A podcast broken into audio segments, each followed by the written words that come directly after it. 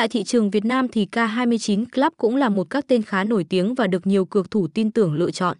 Là một cổng game sinh ra trong thời đại công nghệ 4.0 nên cổng game này được tích hợp khá nhiều tính năng mới mẻ và tiện dụng. Điều này đã thu hút khá nhiều game thủ tại các quốc gia khác tham gia chơi game. Tuy rằng mới chỉ ra mắt không lâu như cổng game này đã hoàn tất mọi quy trình tải game và chơi game. Cổng game hỗ trợ người chơi với nhiều nền tảng từ máy tính đến điện thoại. Để tải ứng dụng về máy tính thì bước đầu tiên, anh em sẽ truy cập vào trang chủ của cổng game. Tiếp theo, đăng nhập vào tài khoản game chơi. Sau khi đã đăng nhập vào tài khoản game chơi thì hệ thống sẽ đưa người chơi vào giao diện chính của cổng game. Tại đây, người chơi hãy click vào mục download để bắt đầu quá trình tải ứng dụng về máy tính.